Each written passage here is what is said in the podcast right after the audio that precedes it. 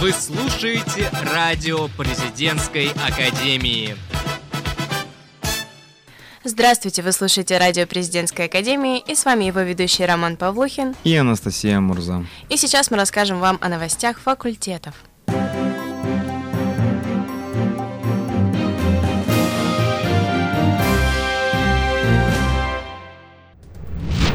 На факультете международных отношений 8 декабря прошел второй декабрьский научно-практический семинар.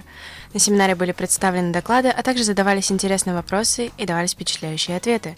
На семинаре собрались умные, мыслящие и перспективные студенты-международники – на факультете ФМО стартовал новогодний марафон «Тайны Санта-2017». Для тех, кто не знает принципа, рассказываем. Каждому участнику достается рандомное имя, и он должен подготовить для него подарок и тайно его подарить. Если хочешь участвовать, заполни Google форму, прикрепленную в группе ВКонтакте, и жди имя человека, для которого именно ты сможешь сделать наступающий год поистине радостным. 8 а, декабря на факультете социальных технологий прошел новогодний караоке-перерыв, который поднял настроение студентов перед ожидаемой сессией. Также в холле на елку каждый желающий смог повесить игрушку со своими мечтами и пожеланиями, которые обязательно исполнятся.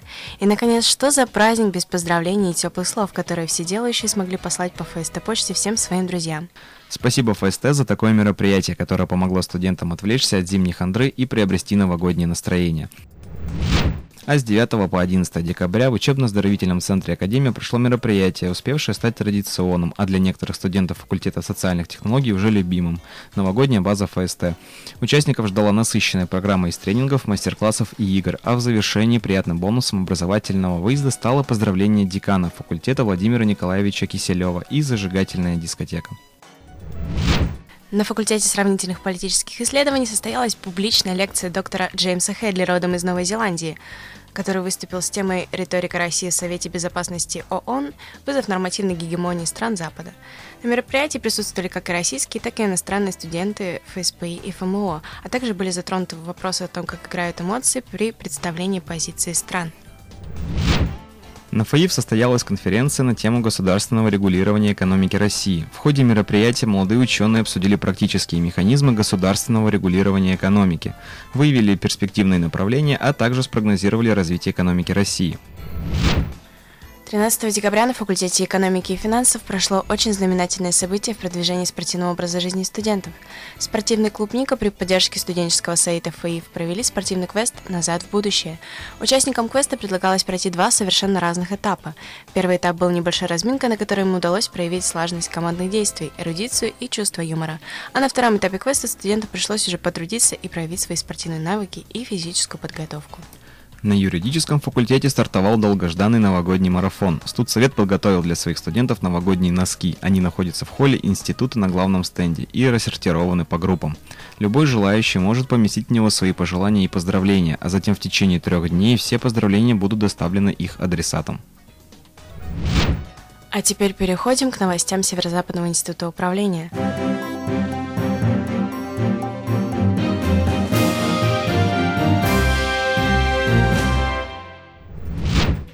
Зиоран Хикс в рамках конференции «Коммуникативная информационная модель взаимодействия государства и общества» с 11 декабря проходит фотоконкурс на тему «Государство глазами общества», где студенты Академии могут отправлять неограниченное количество своих фотографий на конкурс. Все фотоработы будут позже выставлены в холле здания факультета социальных технологий Зиоран Хикс. 7 декабря состоялась ежегодная Олимпиада по математике среди студентов Академии под девизом «Математика в управлении и в экономике». Олимпиада проводится традиционно с целью популяризации математического образования в институте, оценки математических знаний, а также для подготовки к межрегиональному этапу. В этой Олимпиаде приняли участие 80 студентов факультета социальных технологий, экономики и финансов, государственного и муниципального управления и других. 10 декабря прошел финал Лиги Балтика в Доме офицеров, где команда КВН Академия народного хозяйства стала чемпионом Межрегиональной Лиги Балтика и выиграла путевку в Сочи на фестиваль «Голосящий Кивин-2017». Поздравляем с победой и желаем дальнейших успехов! 14 декабря директор Северо-Западного института управления РАНХИКС Владимир Александрович Шамахов стал гостем программы «Гражданин и закон». Речь шла о масштабной реформе образования, которая идет в стране с 2010 года. В школах был введен ЕГЭ, а в высших учебных заведениях болонская система, которая подразумевает разделение на бакалавриат и магистратуру. А 14 декабря в Доме молодежи «Рекорд» прошел первый тур нового сезона межфакультетского чемпионата КВН СИУ, приуроченный ко дню рождения нашего института.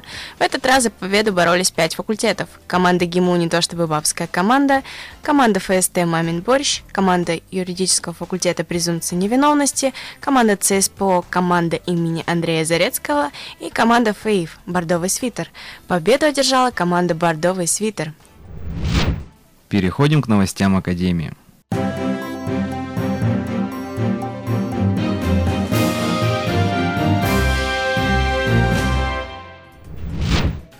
3 декабря 2016 года в Москве ректор РАНХИКС Владимир Александрович Мау представил переиздание своих двух книг «Экономика и власть. Опыт посткоммунистической трансформации» и «Государство и экономика. Опыт экономических реформ». Презентация прошла на 18-й международной ярмарке интеллектуальной литературы «Non/fiction».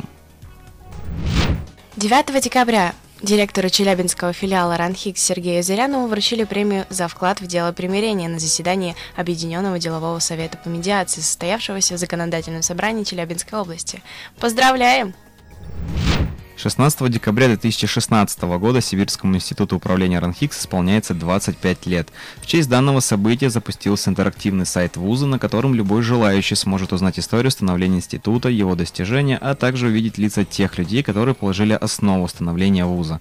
Также любой желающий может отправить письмо с пожеланиями и теплыми словами. В Читинском филиале Ранхик завершилось обучение курсов компьютерной грамотности 237 пенсионеров.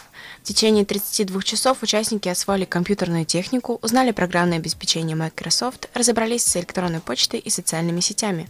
По окончании курса все слушатели получили сертификаты Ранхикс, подтверждающие повышение квалификации основы компьютерной грамотности.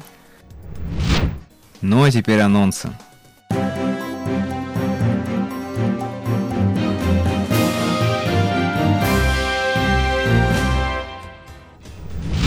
19 декабря в 18.00 студенческий совет ФАИФ проведет новогоднюю сказку о студентам-малышам. Международный центр лингвистической подготовки и профессиональных коммуникаций Зиоран Хикс приглашает всех на февральский интенсивный курс по иностранным языкам с нуля. В перечень входят английский, испанский, китайский, немецкий и французский языки.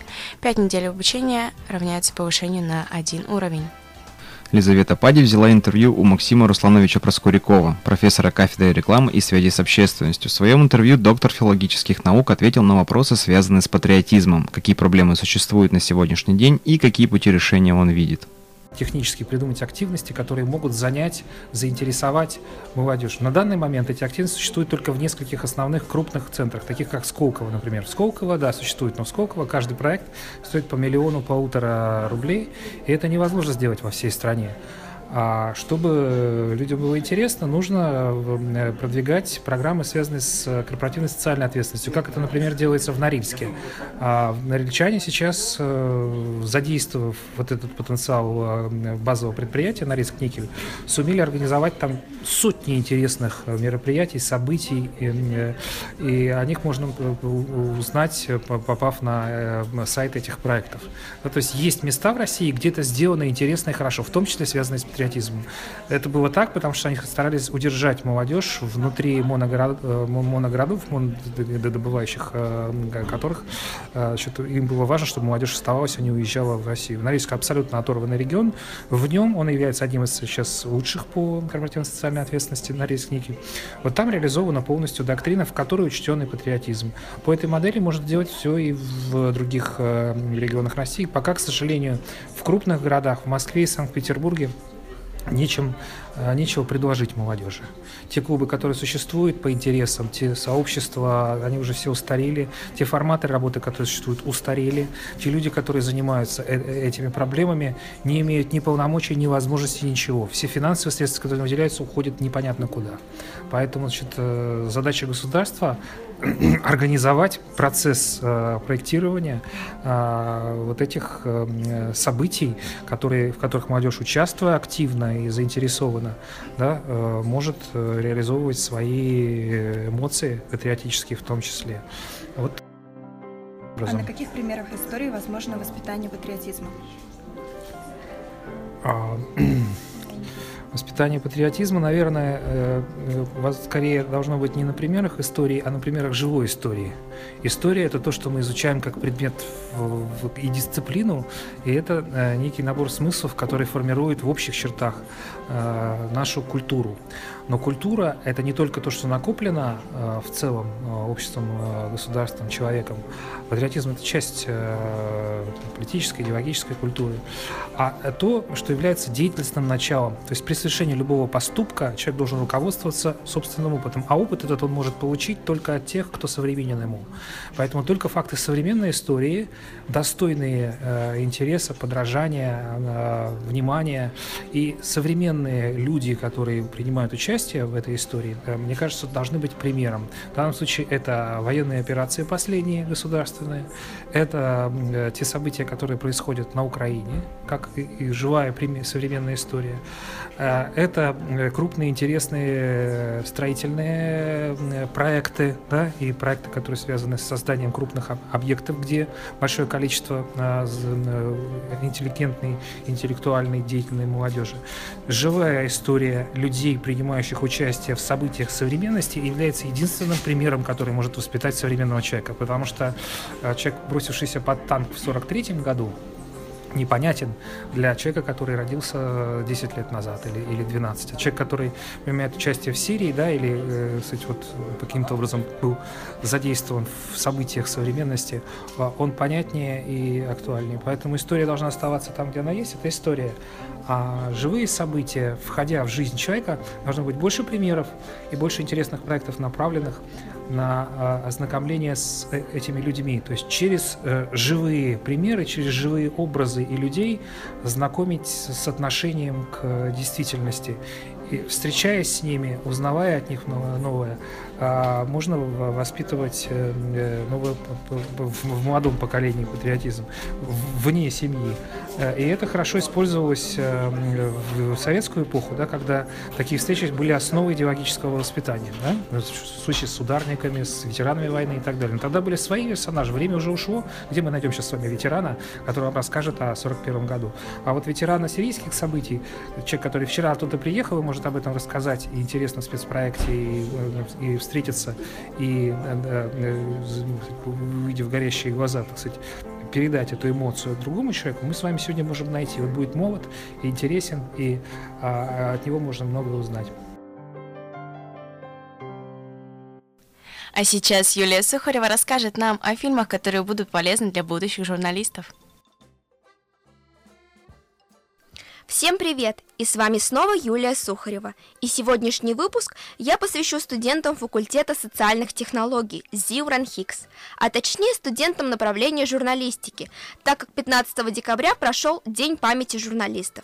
Кинофильмы о журналистах режиссеры любили снимать постоянно. Профессия интересная, яркая, иногда опасная и непредсказуемая. Вот только где грань между вымыслом и реальностью? О чем не договаривают фильмы? Какое кино вообще стоит смотреть для понимания профессии. Первой киноленты, о которой я хочу вам рассказать, это фильм «Влад Листьев. Жизнь быстрее пули». Этот документальный фильм показывает Влада Листьева, который без преувеличения был героем своего времени. Его нет с нами больше 20 лет, но его имя известно всем. Это взгляд на успешного, легкого, жадно проживающего жизнь человека, который за 8 лет работы на телевидении так ярко и стремительно изменил свою жизнь и ворвался в нашу. Фильм интересен тем, что его можно смотреть не только журналистам, но и широкой аудитории нашего института, так как в нем рассказывается об интересном человеке. Следующий фильм «Журналист» режиссера Сергея Герасимова. Интересен для ознакомления с советской журналистикой. Здесь есть классическая романтика профессии, когда главный герой едет в командировку из столицы в Луж, где он встречает любовь. И журналистика в фильме возвышенная, глубокая, местами наивная, без интернета, без удержанных, бурлящих кипятком ритмов сегодняшних дней. Фильм добрый, не цветной, а былой, ушедшей эпохи.